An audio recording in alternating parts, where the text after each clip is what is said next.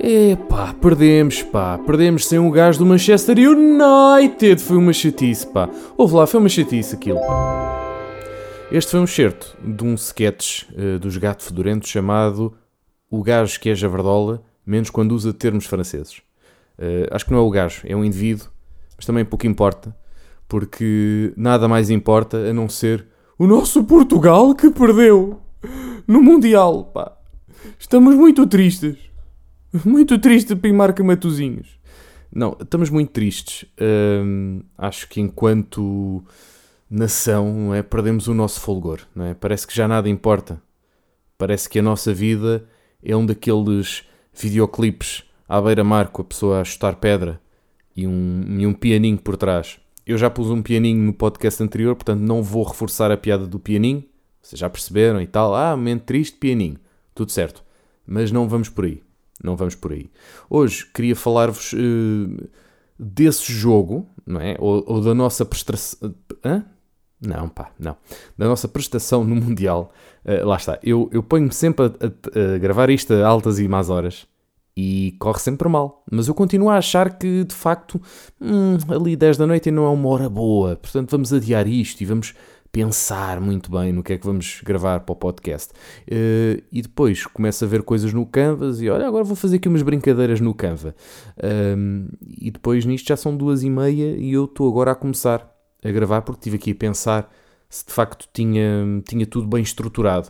Não necessariamente sobre a cena da seleção, mas mais por, por aquilo que eu vou falar a seguir, que é sobre uh, Almada Colonial. Mas já lá vamos. Antes disso, Pá, perdemos, pá. Perdemos com Marrocos. Ninguém estava à espera. Achávamos. Eu achava que Portugal era um potencial vencedor. Achava que pelo menos iríamos à final.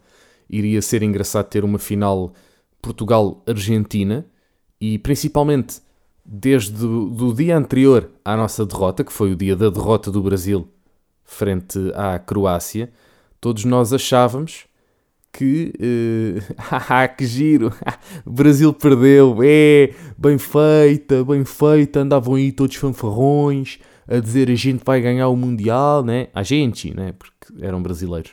Um, toma, é bem feita, chupa! Eu geralmente até torço pelo, pelo Brasil, mas confesso que eu fiquei com alguma alegria de ver os adeptos brasileiros uh, chorar fiquei com alguma alegria. E o karma depois trouxe-me também isso de volta, né? Portanto, uh, não quer dizer que eu tenha chorado, não, não chorei por, por Portugal, eu não choro por causa da bola. Eu nem choro pelo meu Cova da Piedade que deixou de ter equipa sénior. Mas fico muito comovido, muito comovido. Mas de facto, não, é pá, chorar por causa de futebol é estupidez a menos que vocês sejam o Ronaldo. Aí eu acho que faz todo o sentido, pá, de facto o homem saiu dali em lágrimas, epá, e com razão, não é? Quer dizer, um, ele é o último Mundial de Ronaldo, não é? Ronaldo não vai com 41 anos para o Mundial 2026, não vai, não vai acontecer. Por muito que achemos que durante uns anos achámos que o Ronaldo ia jogar até aos 50, como aquele senhor japonês, que agora parece que vem para cá, vem jogar para o Oliveirense. Há um, há um jogador japonês que tem para aí 56 anos, uma coisa assim, que está para vir para jogar para o Oliveirense na próxima época. Não é mentira, isto li eu na internet, portanto, se está na internet, é verdade. E, e todos achámos durante uns tempos que de facto o melhor jogador de sempre de Portugal, o polémico, não, não é polémico, é verdade, é o que é. Ai, mas o Eusébio, está bem, mas o Eusébio teve o seu tempo, não é? Depois, depois chegou um Figo que também parecia que fazia umas brincadeiras, mas estava ali um furinho abaixo. E nisto vem um Ronaldo, não é? Que de facto veio revolucionar esta porra toda, não é? Ganhou umas 5 bolas de ouro, ou, ou logo foi, e parecendo que não, foi um bocadinho, conseguiu ser um bocadinho superior a Eusébio, marcou um bocadinho mais de golos, não é? Fez, não sei, teve, teve uma melhor carreira, acho eu, do que o próprio Eusébio, mas que, lá está, as pessoas durante muito tempo disseram aquela coisa de, ah, não podemos fazer comparações, mas a verdade é que fazemos, não é? Fazemos comparações. Um, e, e, de facto, parece que houve algumas pessoas que se foram esquecendo da grandeza do Ronaldo, Mas eu, eu também não quero entrar naquela coisa que muita gente, aquela coisa parola que muita gente fez, uh, César Mourão e outras pessoas, uh, de posts na internet e coisas a apoiar o Ronaldo, as pessoas são umas ingratas, tipo as irmãs do Ronaldo, né, a virem dizer isso. Pá, de facto nós somos uns ingratos, não é? Tanto dinheiro que ele nos deu, né? Ah, pera, foi ao contrário. Um, não, eu acho que o povo português não é ingrato. Uh, nós podemos ter memória curta, e às vezes temos memória curta para algumas coisas, mas neste caso, no caso uh, deste ano da prestação do Ronaldo, uh, eu acho que o Ronaldo fez todo sentido no penúltimo jogo ter ficado no banco, no jogo frente à Suíça, que nós goleámos por 6 a 1. Né? Aí fez todo o sentido, porque o Ronaldo portou-se muito mal, portou-se como uma criança mimada no jogo contra a Coreia, em que saiu a dizer: Está tá cheio da pressa para me tirar, ó Fernando. Nem é ó, ó Fernando, estás aí cheio de pressa. E eles ainda tentaram abafar aquilo, tipo, ah, não, ele estava a falar para um coreano. Não faz sentido, porque estava a falar português para um coreano. Não. Meio que quando mandava um fuck yourself, aí se calhar o coreano percebia. Agora, estar a falar português para o coreano, não é? com tantas palavrinhas, em princípio não fazia muito sentido. Portanto, ele estava de facto a falar para, uh, não para o Fernando, mas não diretamente para o Fernando, mas, mas como se, se ele tivesse a ouvir. É? Está cheio da pressa, mas a, a, a, falar assim desgalha, né? meio para o gajo não ver. De facto, o Fernando tem televisão em casa, ou tem telemóvel, e viu que de facto o Ronaldo mandou-lhe bocas e ficou magoado e tirou-o do jogo frente à Suíça com toda a razão, acho muito bem. Porque, lá está, mesmo o Ronaldo tendo o historial que tem, tendo a importância que tem na seleção, sendo o melhor marcador de sempre da seleção, não é o melhor marcador em mundiais e essa foi uma das mágoas do Ronaldo, foi um, um dos motivos pelo qual Ronaldo chorou. Ronaldo é conhecido como o homem dos recordes, uh, não do jornal, mas de, de, bater recordes, e um dos recordes era de facto de Eusébio, que no Mundial acho que marcou 9 golos. E o Cristiano tinha em Mundiais marcado 7 golos, ou 8. E houve um jogo qualquer em que ele igualou o Eusébio, só que, entretanto, o árbitro anulou esse gol. Portanto, faltavam-lhe dois. O Cristiano Ronaldo tinha que marcar mais dois golinhos até ao final do Mundial, pelo menos. E, e só aí é que eu acho que, ele, que o Fernando teve mal em não pôr o Ronaldo agora neste último jogo, frente a Marrocos. É que, de facto, já tinha passado a ideia de que, ok, ficaste no banco de castigo para ver se te portas bem, ó Cristiano, se é mesmo esse o teu nome. Portanto, ficas aí no banquinho, agora frente a Marrocos, para ver se te li... para ver, para ver, para aprenderes, porque isto não é só um jogo, isto agora é para sempre. Eu é que, eu é que sei quando é que tu entras. E portanto, eu tenho aqui mixed feelings acerca disso. Será que Ronaldo devia ter entrado início? Será que não? Uh, talvez não, mas também entrar aos 50 já é parvoíce, né? já é mesmo estar a ver. Já o golo tinha sido aos 40 e entretanto o Ronaldo continuou no banco. Não percebi muito bem a ideia. Foi esticar a, a ver se dava. Depois ele começou. Eh, eh, percebe-se claramente que o Fernando ficou com o chamado cozinho apertado quando mete Ronaldo, porque é do género. Bom, isto está mesmo a descambar, portanto, se calhar agora é a altura de meter o Ronaldo a ver se ele marca aqui qualquer coisa. Uh, e de facto, o, os marroquinos não conseguiram marcar mais nada a partir do momento em que Ronaldo entra, se bem que ainda ameaçaram ali um bocadinho a baliza, mas uh, o jogo passou a ser muito mais de Portugal. Portugal começou a ficar com o cozinho apertado, lá está, uh, e, e não deu em nada. Mandámos a bola lá várias vezes lá para a frente, tudo para a frente para, para ver se a bola entrava no raio da baliza. O Bruno Fernandes também tentou Outros tantos também tentaram. Até o Pep lá foi. O Pep partiu-se todo, pá. O senhor também já está já está idoso, já tem 39 anos, já se nota ali as rugas na cara de Pep, pá. E portanto não conseguiram. Frustração, não é? Um dos melhores jogadores uh, de sempre e, e, muito possivelmente o melhor português de sempre, não é? De facto foi o seu último mundial, portanto aquelas lágrimas no final são completamente justificadas. Mas tudo isto vem de, de um ano complicado para o senhor, desde a morte de uma de, das gêmeas até à toda a complicação que houve com, o, Manchester, com Manchester United, um, depois a falta de, de, jogo, a falta de treino, o homem que também já estava um bocadinho perro, né? o homem já não corria muito, ele fazia sprints. Pá, tenho que me despir, já estou aqui, já estou em brasa a falar disto. O homem ainda sprintava, o homem ainda mandava ali uns sprints, mas já não corria, já não ia buscar a bola. É tipo, é pá, mandem-me cá para a frente que eu chuto, pá. Penso, penso que chuto, chuto a bola. Penso. Já não, sei, já não sei fazer imitação de Ronaldo, pá, eu antigamente sabia. Bolas. Uh, o gajo agora também fala pouco em português, não é? Fez aquela entrevista em inglês ao Piers Morgan, mas bem que não dá para extrair dali uma, uma imitação. Mas penso que. Pronto, penso que passem a bola, que é para um gajo. Não, não é, é parvo, não vou, não vou voltar a fazer. Mas eu acho que o Fernando tentou com as substituições do Ronaldo eh, fazer uma coisa que já andava a sonhar fazer há anos, que é mostrar que a seleção não é só o Ronaldo e que temos de facto excelentes jogadores. E acho que nunca tivemos uma seleção tão boa, não é? Falava-se muito da seleção de ouro, do, do Figo, do Rui Costa. Um, ehm, epá, e de facto nós sempre tivemos muito bons jogadores, né? não só o Figo, Rui Costa, o Pauleta, né? um, um Fábio Paim, portanto, todos excelentes jogadores uh, em Portugal. Mas, mas um, ehm, de facto, este era aquele jogador que uh, punha a seleção a trabalhar para ele. Era o Ronaldo e mais 10. Durante muitos anos falou-se disto. E isto sempre foi o erro. O erro foi isto ter acontecido alguma vez. Claro que o Ronaldo deu muito à seleção. Claro que sim.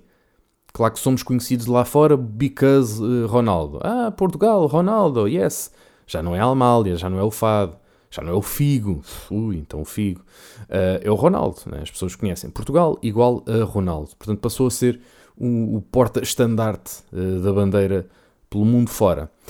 Um, e portanto, isso uh, depois fez com que nós jogássemos só em base do Ronaldo, em função do Ronaldo, e acho que isso também habituou mal o menino. O menino habituou-se mal. E neste ano em que ele estava tão fragilizado e que ele precisava seriamente de ter mais ritmo competitivo, né? foi para a seleção como muitos não iriam, foi para a seleção porque é o Ronaldo, um, mas de facto não tinha condições para jogar os 90 minutos nos jogos todos. Uh, e aquela birra de facto mostra que há ali. Epá, o, o, o Ronaldo tem que perceber que está em fim de carreira. Já toda a gente percebeu, toda a gente percebeu que o Ronaldo está em fim de carreira, mas ele ainda não percebeu. Porquê? Porque as pessoas que o rodeiam são lambebotas, são autênticos lambebotas, desde a família até aos agentes, tudo o que está à volta do Ronaldo uh, é, é uma cambada de lambotas. São pessoas que não conseguem dizer ao Senhor, não conseguem aconselhá-lo melhor que aquilo. Porque de facto o Manchester United pode ter muitos defeitos e eu acredito que aquilo que ele disse na, na entrevista seja verdade. No entanto, hum, a forma como ele gera as suas emoções nota-se que não é fixe. Não é fixe a forma como o Ronaldo está a gerir as suas emoções. De facto, ele teve um problema grave familiar, mas isso não podia ser depois transposto para campo. Ele tinha que deixar isso fora de campo, ou quanto muito levava isso para campo, mas com uma motivação. Eu vou superar as minhas dificuldades. E isso ele não conseguiu fazer. E eu acho que aí é um trabalho de psicólogos ou de amigos que o saibam aconselhar, e eu acho que ele não teve essa, essas amizades para o aconselhar. Tal como hum, na questão agora de para onde é que ele vai. Né? O clube terminou o contrato porque tinha que, o, tinha que o fazer depois daquela entrevista mítica. E agora vai para onde o Ronaldo? Não é? Falou-se muito, ah, Arábia, está aqui, confirmado, Al Nasser. A partir do momento em que um jornalista consegue falar com o Ronaldo, o Ronaldo diz, não, isso é mentira. Pronto.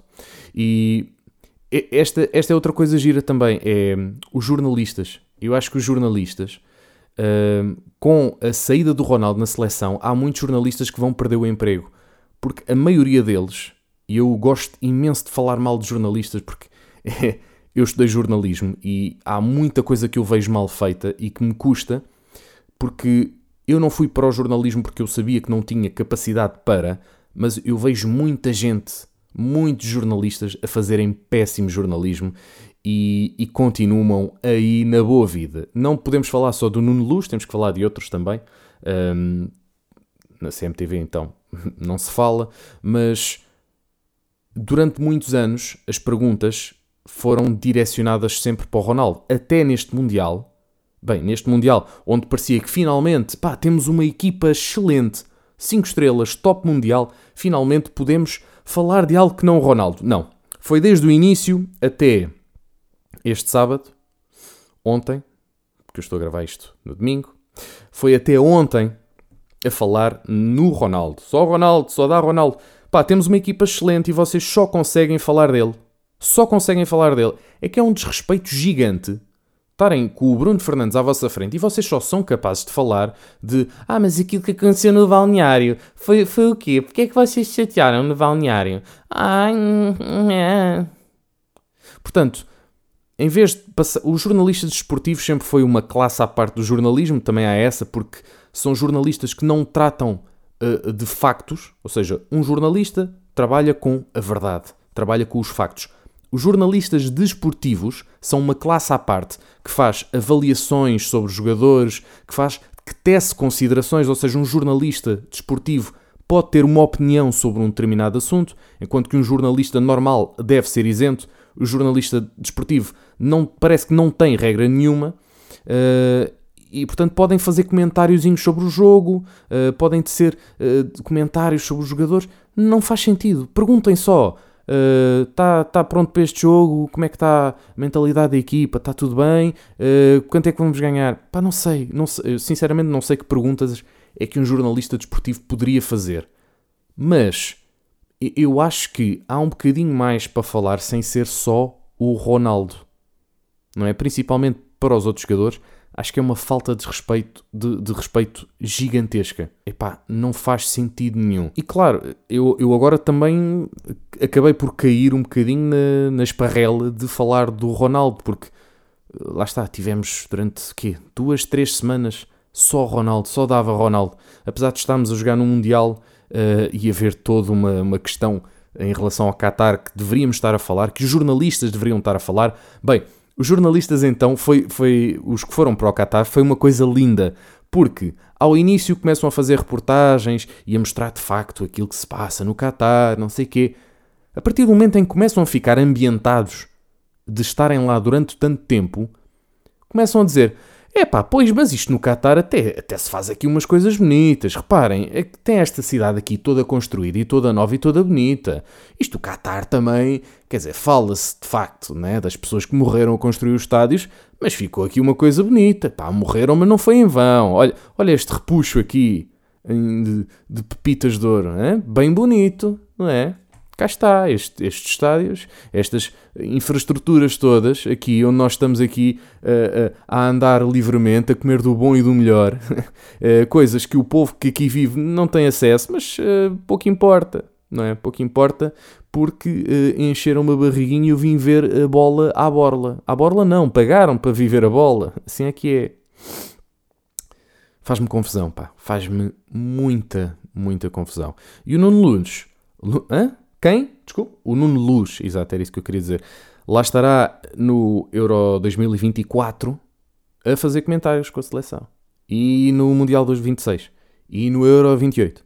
E no Mundial 2030. Que ainda não se sabe onde é que é, mas poderá ser Espanha, Portugal e Ucrânia. Esses três países que coabitam.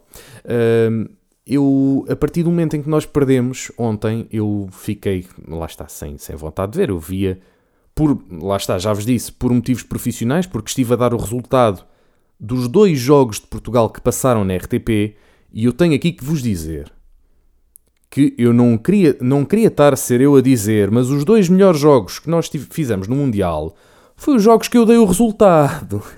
eu já, eu já, olha, já estou aqui a tirar a camisa, já estou aqui todo nu, já estou aqui todo nu, estou a ficar em brasa com isto. Não sei o que é que se passa, está tá calor aqui hoje. Ou sou eu que já estou a descompensar, que já devia estar a dormir e estou aqui a falar bué.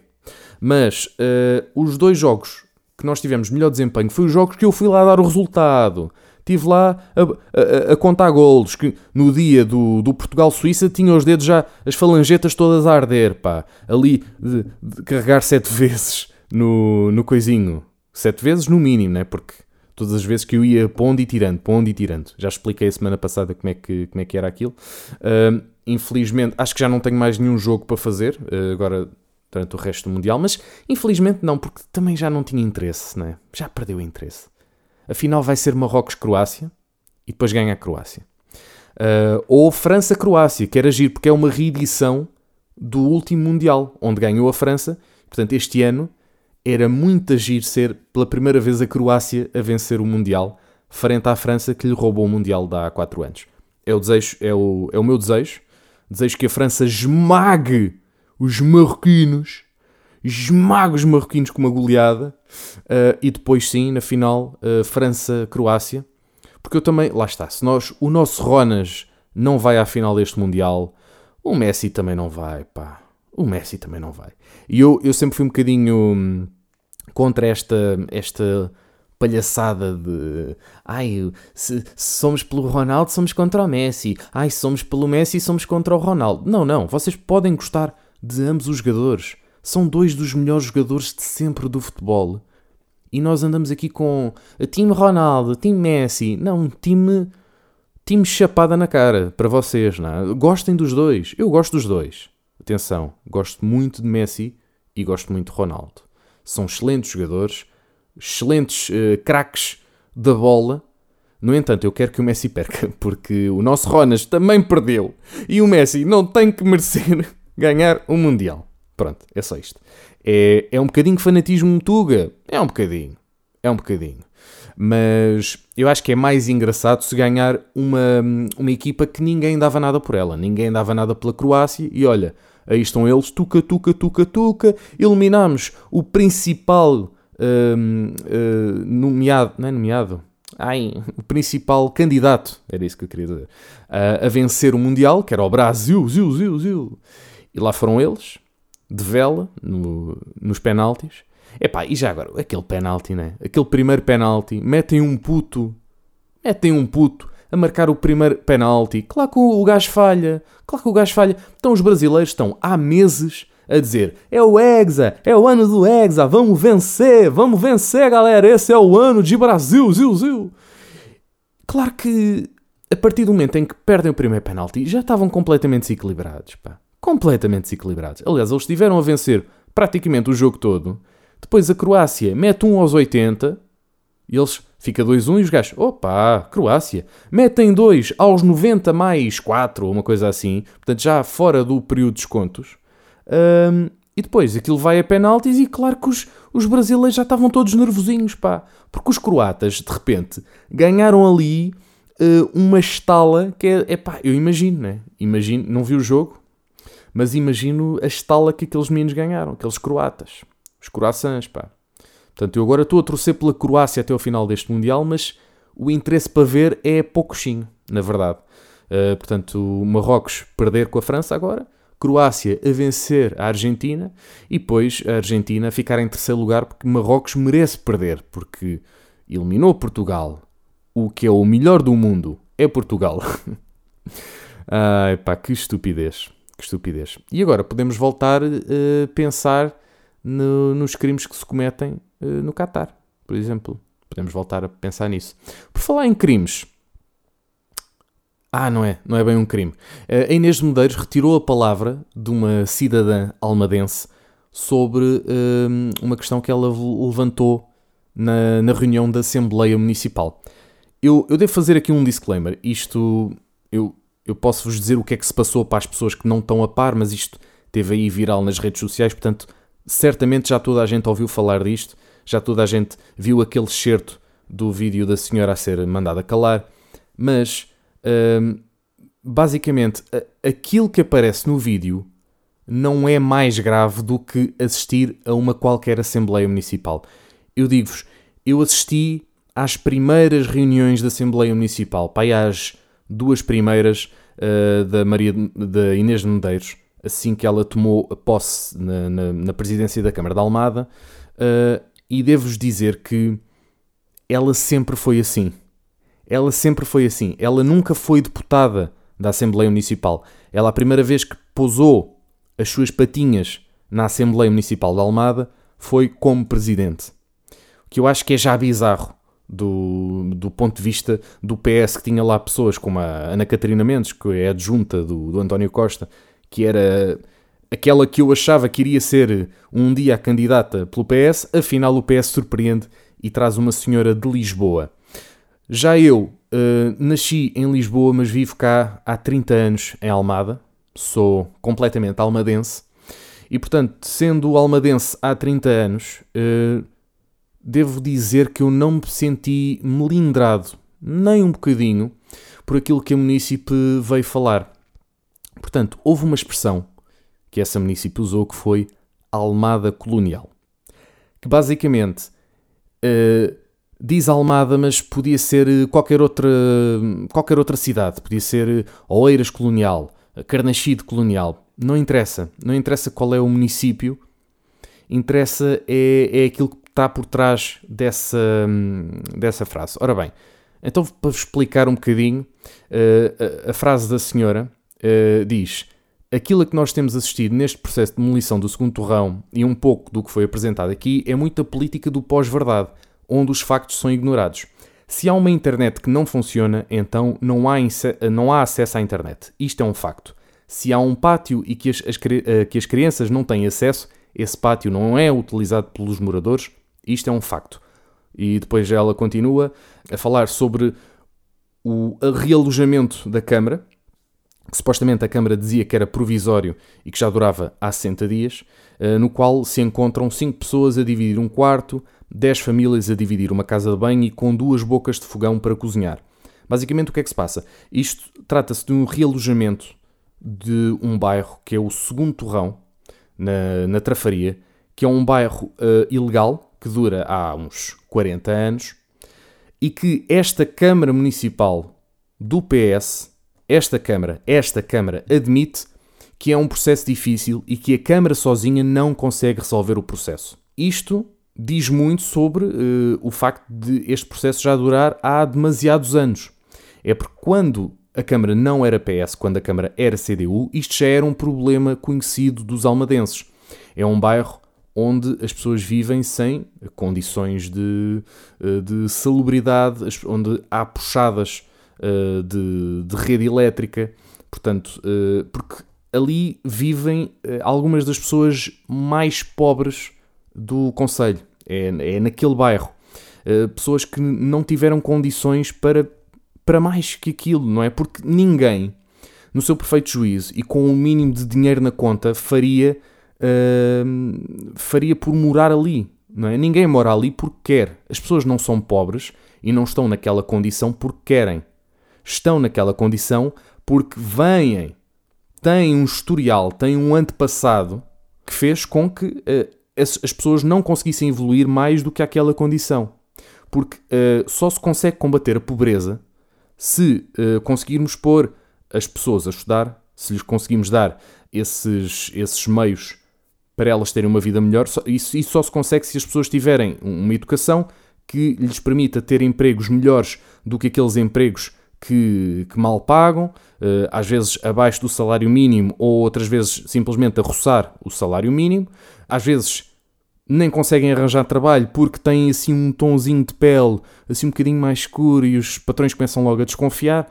Portanto, existe uma série de complicações uh, que faz com que essas pessoas não consigam evoluir para além daquilo. E é aqui que é usada a expressão almada colonial porque de facto estas pessoas são tratadas como cidadãos de segunda. Mas são tratadas assim, eh, ou seja, já vivem naquelas situações há muitos anos. Não quer dizer que esta Câmara, uh, por si só, nem esta nem a anterior, tratem as pessoas uh, porque querem, não é? Mas a minha opinião é de que se esta Câmara, que é do mesmo, do mesmo partido que o Governo Nacional, não consegue fazer mais, Imaginem o que era uma Câmara CDU.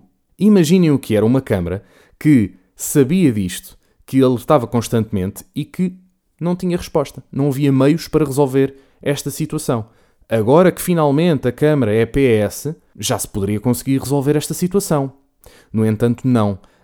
Esta Câmara teve uma pressa enorme para, para tirar as pessoas daquele bairro, que é um bairro que está assente numa propriedade privada do Porto de Lisboa e, e de outros privados. Portanto, é, é uma propriedade privada e é se calhar aqui que está o problema. É se calhar aqui que reside a pressa desta Presidente da Câmara de ter tirado de lá as pessoas. Não é? As pessoas estão lá em, em, em, em péssimas condições e têm que sair daquele bairro. Têm. Isso toda a gente diz que sim. Agora, vão para onde? Aquelas pessoas não têm condições para comprar uma casa. Portanto, se vão sair dali, tem que ser a Câmara a fornecer-lhes essa casa. E isto aqui já é uma questão ideológica. Não é? Então a Câmara é que o governo é que tem que tratar da vida destas pessoas. Sim, porque as pessoas, todas as pessoas, têm direito a condições dignas de, de vida, têm direito a viver uh, numa casa em condições pá, mínimas de subsistência, de sobrevivência. E muitas daquelas pessoas não vivem, aliás, muitas não, naquele bairro não há uma casa que não seja simplesmente tijolo com reboco a tapar. Se bem que, imaginem, eu agora estou aqui a olhar para a minha casa e a minha casa também não é assim. não, mas não me estou a comparar, obviamente, às pessoas do segundo terrão, se bem que todas as casas em Portugal têm uh, um, um, isolamento que não existe. É um isolamento que é fantasma. No entanto, imaginem o que é uh, viverem numa barraca em que é tijolo só com o reboco à volta e depois o vosso telhado é uma chapa de zinco onde o ar entra pelas frestas e, e mesmo quando às vezes não entra porque ah, já houve pessoas que taparam essas frestas, ah, assim que vem um bocadinho mais de vento, aquilo começa a abanar por tudo o que é lado e começa a fazer uma barulheira desgraçada. Nós. Acho que ninguém que está a ouvir este podcast tem a noção do que é viver nessas condições. Eu duvido muito que algum de nós, algum de vocês que está a ouvir isto, tenha vivido nessas condições. Duvido imenso. E portanto, isto voltando àquilo que a moradora uh, a senhora, uh, acho que é almadense, diria eu, apesar do sotaque ser brasileiro, nós temos muitos brasileiros a viver em Almada, principalmente na costa da Caparica, portanto, a senhora munícipe uh, faz uma questão que é, este provisório vai durar quanto tempo? Há algum prazo, alguma decisão? O plano era fazer isto em seis dias. Há uma urgência para a demolição, mas não há uma urgência para o realojamento. Pronto, isto é o que diz a senhora munícipe. E diz mais: ter uma candidatura aceite não significa que estas pessoas já têm um alojamento. Onde é que estas famílias vão passar o Natal? Estas famílias têm os seus pertences depositados no armazém da Câmara há 60 dias. Foram retiradas das suas casas à pressa, não tiveram tempo de arrumar as suas coisas, que estão a perder valor. Quem é que se vai responsabilizar pela perda financeira destas pessoas? Eu, por acaso, agora queria ver se encontrava aqui um Instagram, lembra-me agora, que falava muito bem desta, desta questão do, do segundo torrão, porque hum, há uns tempos a Câmara Municipal apressou-se a tirar estas pessoas deste bairro completamente degradado, mas eh, pelo que se percebe, depois não tiveram muita rapidez em pô-las em sítios com condições. Ou seja, a Câmara, quando sabe que quer tirar aquelas pessoas de lá, tem que ter uma alternativa para aquelas pessoas. Não basta simplesmente dizer, ó, oh, show daqui, vão para ali e para esta casota. E esta município depois vem dizer que uh, há muitas pessoas que tinham casas muito melhores do que as casas camarárias. As casas da Câmara, que passaram por uma reabilitação, já têm infiltrações, o elevador não funciona. Dizer que as pessoas estão melhores, em melhores condições agora é um pensamento que pode ser considerado, mais uma vez, na questão almada colonial, em que as pessoas que estão sentadas no escritório podem dizer quais são as condições e aí entra a polémica. E é aí que entra a senhora Presidente Inês de Medeiros, que interrompe a munícipe para ficar muito indignada com a expressão almada colonial. Eu peço desculpa, vou-lhe já cortar a palavra, porque para mim a palavra colonial ou colonialista é um insulto e já não é a primeira vez que a senhora utiliza isso. Portanto, ou retire imediatamente a expressão que usou, ou eu retiro-lhe imediatamente a palavra e assumo todas as consequências da minha decisão. Isto, isto, é a minha imitação de presidente da Câmara. Se bem que se imaginarem o, o Salazar a discursar também é, é mais ou menos a mesma coisa. Imaginem, esta presidente da Câmara ficou muito indignada com a expressão almada colonial. Ou seja, ela tomou a dor dos almadenses. A Presidente da Câmara tomou as nossas dores de almadenses. Eu, eu, como vos disse ao início, eu, enquanto almadense, enquanto almadense há 30 anos, eu, eu não, sinto, não me sinto afetado por esta questão. Eu não me sinto afetado porque uma munícipe eh, falou na almada colonial. Não é? Porque isto é um problema que tem que ser resolvido. O problema não é a expressão que a senhora usou. O problema é a situação em si, é a situação em que as pessoas vivem e a incerteza em que vivem há dois meses. Este é que é o problema. O problema não é a expressão usada. Ai, ai, colonial, não lhe admito. Não lhe admito. Retiro já. Retiro de imediato. E claro que a senhora uh, Renata, acho eu, acho que é Renata Camargo, uh, não retirou. Não retirou a situação. A, a expressão, aliás. Não retirou a expressão.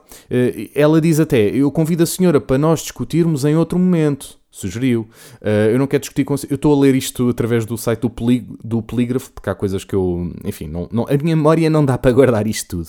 Mas pronto, há aqui coisas que eu estou a rever. Estou a rever a matéria aqui pelos resumos do Polígrafo, mas, mas está aqui tudo mais ou menos uh, resumido. eu posso deixar-vos também o link. Ou então vocês pesquisem Polígrafo Inês Medeiros. o, o artigo dia 7 de dezembro de 2022 um, esclarece um bocadinho o que se passou. Ou então posso-vos deixar mesmo o link da reunião e vocês ouvem por vocês próprios. Porque, para além desta intervenção da Renata, há outras intervenções antes uh, de outros municípios que também habitaram naquele bairro uh, que vale a pena ouvir. Uh, a reunião de Assembleia tem 5 horas de, de emissão, Epá, não vão ouvir tudo, mas esta, esta intervenção da Renata foi às 4 horas e 3 minutos, mais ou menos. Às 4 horas ou 2 minutos, pronto, por aí. E podem ver as intervenções também antes, que há uma pessoa que uh, reside em Almada há 30 anos e que agora está a ter uh, complicações em que lhe. Para, para justificar a sua nacionalidade portuguesa. Uma pessoa que uh, reside em Almada há imensos anos, que paga cá os seus impostos, que casou em Almada um, ehm, e que agora está a ter algumas complicações depois deste realojamento. Um, ehm, a deputada Joana Mortágua, do Bloco de Esquerda, também uh, disse que retirar a palavra um, município requer alguns critérios. O Centro de Estudos Sociais tem um doutoramento em pós-colonialismo e cidadania, e cidadania global, em que explica porque é que a herança colonial e os desafios pós-coloniais das sociedades portuguesas contemporâneas têm que ver precisamente com a desigualdade, com a forma como nós abordamos os problemas da modernidade. O conceito Almada colonial é um conceito teórico que tem que ver com uma herança na qual se baseia o racismo da sociedade atual. Portanto, quando se diz Almada colonial, aqui a questão não é Almada em si, é o país. É o país que ainda tem aqui os resquíciozinhos do colonialismo que ainda não conseguimos resolver. E é uma questão que tem que ser resolvida, não é? Porque não podemos apenas dizer que somos uma sociedade multicultural quando depois estas pessoas uh, passam uh, por estas dificuldades, não é? E são um bocadinho relegadas porque, é pá, também isso também não é importante. Agora temos que. Uh, né, só passaram dois meses, né? estão em casas provisórias. Há dois meses, né? parece que, que não é muito. não é muito digno. E lá está, eu acho que fazia falta a algumas das pessoas que tomam as decisões uh, passar uns tempinhos com estas famílias, viverem como estas famílias vivem, passarem por as dificuldades que estas famílias passam. Uh, e lá está. Em relação à Presidente, epá, eu acho que não houve é capaz de ter havido algum almadense que ficou também indignado com esta expressão. Aliás, no Twitter, onde este vídeo andou a circular, no Twitter, as pessoas que estavam indignadas com isto eram, uh, eram aquelas contas tipo Invictus Portucale, né? que são contas que fazem apologia ao fascismo. Portanto, as únicas pessoas que estão do lado de Inês de Medeiros são os fascistas. É engraçado, não é?